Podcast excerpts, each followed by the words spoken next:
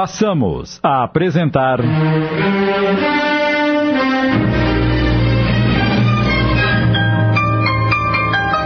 A Caminho da Redenção. Obra de essa de Queiroz, psicografada por Wanda Canuti. Adaptação Sidney Carbone.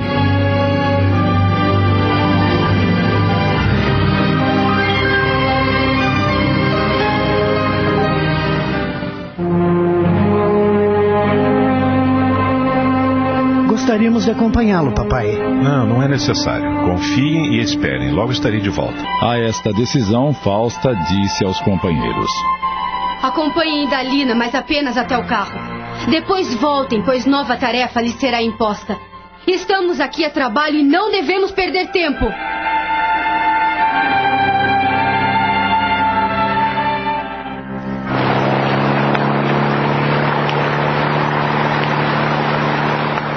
Quando o carro começou a rodar e afastar-se da casa, e Dalina, que nele entrara comprimindo a cabeça e apoiada por Leda, começou a melhorar. Ai, ai. Não está melhor? É incrível, mas aquela sensação horrível e as dores na cabeça parece que estão passando. Está falando sério? Não tenho nenhuma razão para mentir.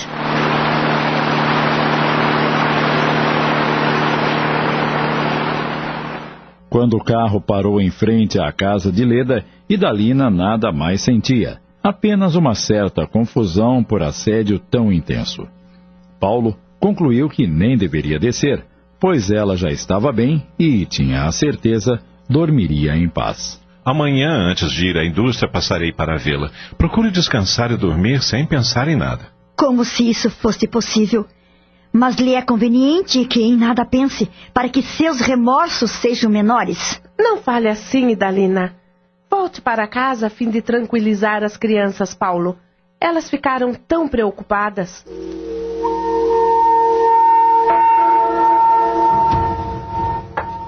E então, papai, como deixou a mamãe? Ela melhorou?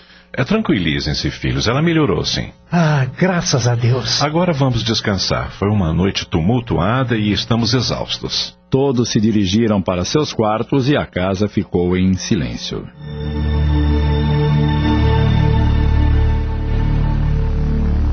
Alguns minutos depois, na sonolência que antecede o sono, um grito sufocado foi ouvido. Que foi isso? Paulo pulou da cama e, percebendo vir do quarto de Eduardo, para lá se dirigiu. Abriu a porta repentinamente e encontrou-o sentado na cama, assustado. O que aconteceu, filho? Logo em seguida, chegaram Jane e Dulce.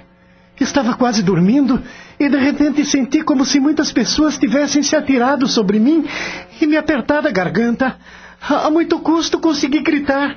Eu não sei o que aconteceu, foi horrível. É, será que você não sonhou? Isto é, teve um pesadelo? Não, pai. Eu sonho muito, sim, mas é diferente.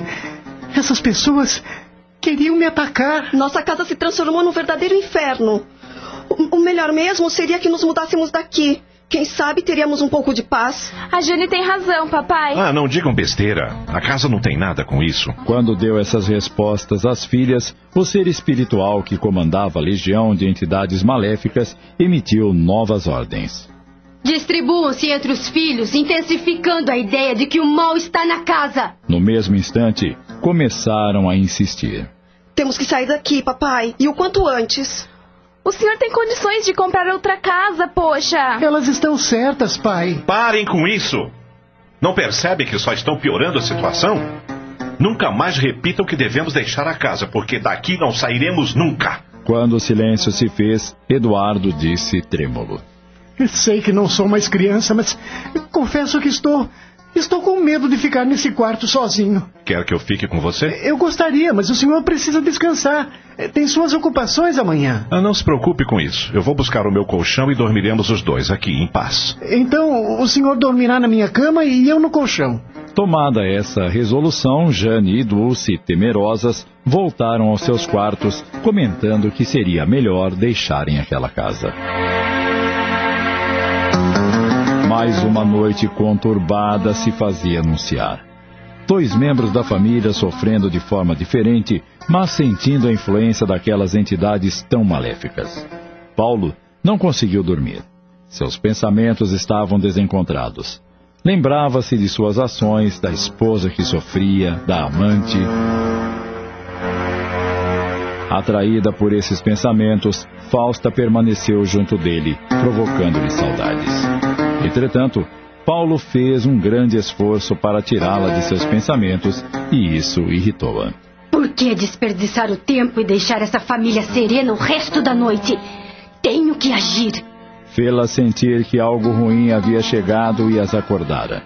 Em questão de minutos, ninguém mais dormia na casa. Somente Eduardo, velado pelo pai. Por que só ele deve dormir? Já descansou do susto que levou. Tem que acordar também. E novamente.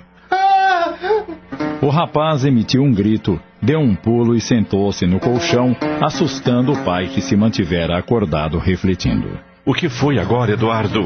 Fui acordado novamente, papai, como se alguém não quisesse que eu dormisse. É impressão sua. Você ainda está assustado pelo que aconteceu há pouco. Deite-se, não pense em nada e procure dormir. Eduardo obedeceu, mas muito tempo levou até que conseguisse conciliar o sono, acontecendo o mesmo com todos.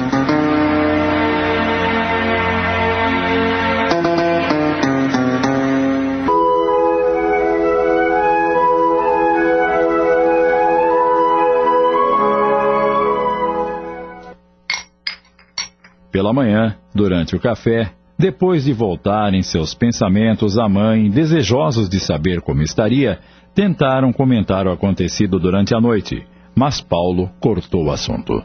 Antes de ir para o trabalho, passarei pela casa de Leda para saber como está a Idalina. Ela voltará hoje? A casa sem a mamãe fica muito triste. Não consigo deixar de pensar nela. Ela ficará feliz em saber que estão sentindo sua falta. Não podemos ir com o senhor? Não, vocês têm suas obrigações e não podem se atrasar. Eu levarei o abraço de todos e, quem sabe, a hora do almoço ela já esteja conosco.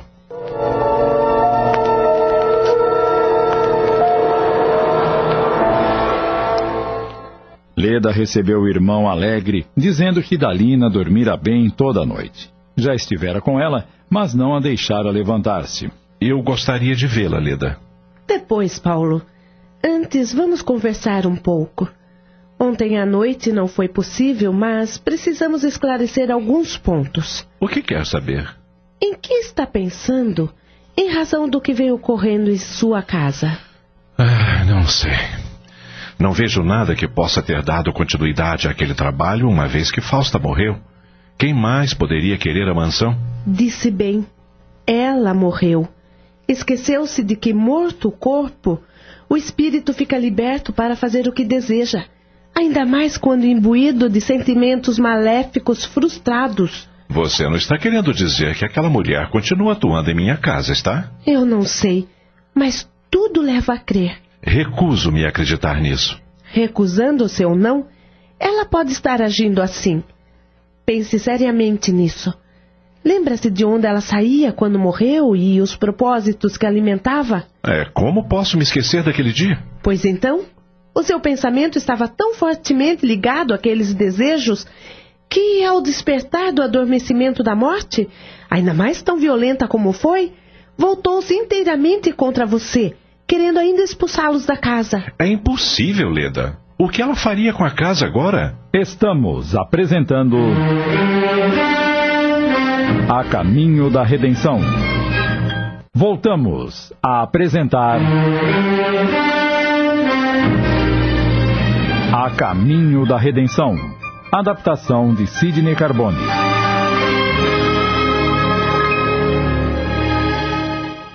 Eu não sei o que ela faria com a casa, mas sinto muito fortemente que ela deve estar lá. Lembre-se de que atacou mais justamente Dalina, o empecilho maior para que não tivesse obtido o que pretendia. Talvez morar com você na mansão. Mas se você pensa assim, terei de tomar alguma providência. Mas qual? A quem recorrer? E se você voltar ao local onde fomos na tarde do acidente? Aliás, você ficou de voltar. É, não senti mais necessidade desde que tudo havia serenado com a morte de Fausta. Pois volte e faça perguntas, Paulo. A pessoa que fez o trabalho deve saber. Vá como alguém que sabe exatamente o que foi feito. Diga-lhe que ela lhe confessou seus intentos e até o lugar onde havia ido.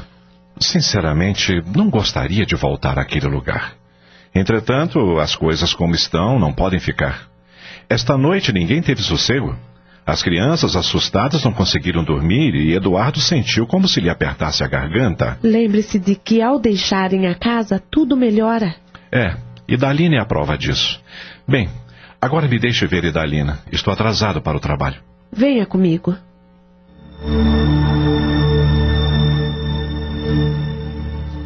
Paulo entrou no quarto e se deparou com Idalina sentada à beira da cama penteando os cabelos. Oi, Idalina. Ela não demonstrou nenhuma alegria ao vê-lo. Leda diz que você dormiu bem. Fico feliz. Quer que a venha buscar na hora do almoço? Ainda não sei se quero voltar para casa. As crianças estão com saudades de você. Aliás, todos estamos. Volte, por favor. Nós precisamos de você. Se me der vontade, pedirei a Leda que me chame um táxi e voltarei sozinha. Não precisa se incomodar em vir buscar-me. Agora, por favor, saia. Preciso me trocar. Ele nada respondeu e retirou-se triste pela frieza com que ela o tratara.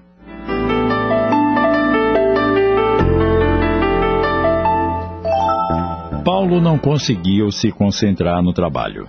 As palavras da irmã não lhe saíam da cabeça. Precisava pedir ajuda e um nome lhe veio à mente. Dona Carminda. Ela já nos ajudou uma vez, poderá ajudar-nos novamente. Irei procurá-la. Mas antes devo voltar àquela casa onde estive no dia em que Fausta morreu. Farei exatamente o que Leda sugeriu. Tenho o número do telefone. Vou ligar e marcar uma hora, se possível, para hoje mesmo. Ele fez a ligação e a consulta foi marcada para as três da tarde.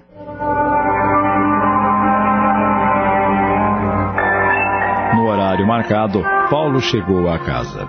Havia apenas uma pessoa na sala de espera. Imediatamente, a atendente o introduziu numa sala onde um homem sentado atrás de uma mesa o aguardava. Foi-lhe indicado que se sentasse diante dele e expusesse seu caso. Nada havia de estranho no local. Nenhum objeto, nenhuma vela, nenhuma imagem, apenas a sua mesa, duas cadeiras para os consulentes e, encostado a uma parede, um grande armário.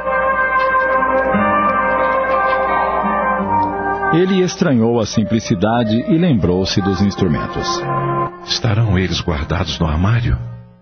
Que instrumentos podem ser? A um sinal do homem, começou a sua narrativa dizendo que vinha da parte de uma sua antiga consulente, uma que sofrera um acidente ali perto quando fora visitar. Ele estava a par do que ela desejava e queria dar continuidade ao trabalho encomendado para conseguirem a mansão. Disse que ali nunca estivera, mas era seu parceiro no negócio e com a sua morte nada estava conseguindo. O homem entendeu suas explicações e tinha essa lembrança bem marcada em sua memória pelo acidente havido e pela ausência definitiva de sua cliente assídua. Paulo perguntou: O que foi realizado? Eu preciso saber para ver se dou continuidade ao que ela pedira ou mudamos de tática. Ela encomendaram um trabalho para desalojar os moradores em uma mansão. Sim, isso eu estou bem a par. Mas desejo saber que tipo de trabalho o senhor realizou. Ela me havia feito metade do pagamento, ficando em pendência a outra metade, para quando a mansão estivesse vazia. Como soube de sua morte e ninguém mais apareceu aqui, suspendi a nossa ação. Então, depois da morte dela, nada mais foi feito? Nada mais. Mas, se quiser, poderemos começar tudo de novo. Mas, se não deu resultado naquela ocasião, por que não conseguiram expulsar os moradores da mansão? Porque o trabalho foi interrompido. Quando começamos, vamos devagar, intensificamos aos poucos. Compreendo. É um plano muito inteligente. O senhor trabalha com instrumentos? Todos os que forem necessários para conseguirmos os fins desejados. Como é um trabalho com instrumentos? Por exemplo, aqueles que causam dores e nenhum médico consegue diagnosticar. Esse é que é um bom trabalho? Temos instrumentos para o de que precisamos, mas os que causam dores são dos mais simples. Simples? E, e como causam tanto sofrimento? Temos pequenos bonecos que são nossos instrumentos, representando o ser que queremos atingir, todos nomeados. Nesses bonecos, introduzimos objetos pontiagudos, espetando-os no local que desejamos provocar a dor, e tudo se realiza. Só isso e a pessoa começa a sentir dores? Nenhuma dor seria provocada se não houvesse aqueles do plano invisível que trabalham para nós. Os bonecos são apenas pontos de referência. Penso já ter falado demais. Não costumo dar detalhes do que realizamos e o fazemos de acordo com a necessidade do caso, sem que o cliente tome conhecimento dos nossos procedimentos. Acho que simpatizei com o senhor. E por isso, mesmo sem o hábito, contei-lhe tudo. Mas diga-me, o que deseja realizar? Quer dar continuidade àquele trabalho? Eu voltarei. Terei de pensar para conseguir o que pretendo o mais rápido possível.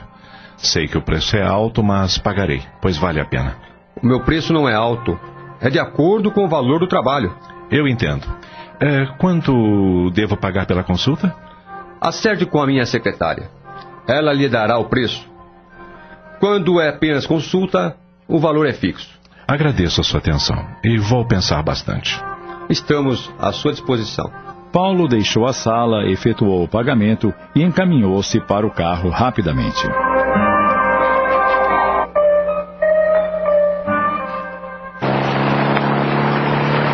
Durante o trajeto, pensava: Tenho a certeza de que de lá nada partiu em direção à minha casa. Nada sai sem pagamento e desde que Fausta não voltou para alimentar a velocidade monetária daquele homem, o trabalho foi interrompido. Só me resta outra alternativa, mas esta deixarei para amanhã. Devo voltar à indústria. De lá ligarei para casa para saber se Dalina voltou. Se ainda estiver na casa da Leda, no final da tarde passarei por lá. Mesmo com a sua indiferença e aquele silêncio acusador, irei vê-la.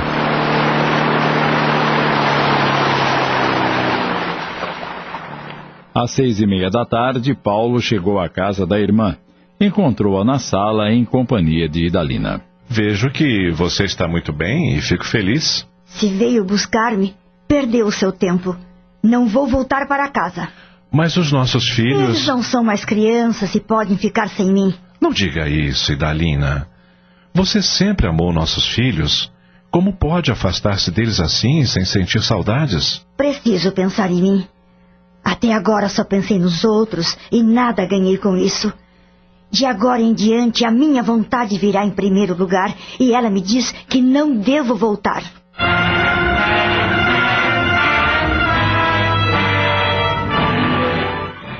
Acabamos de apresentar.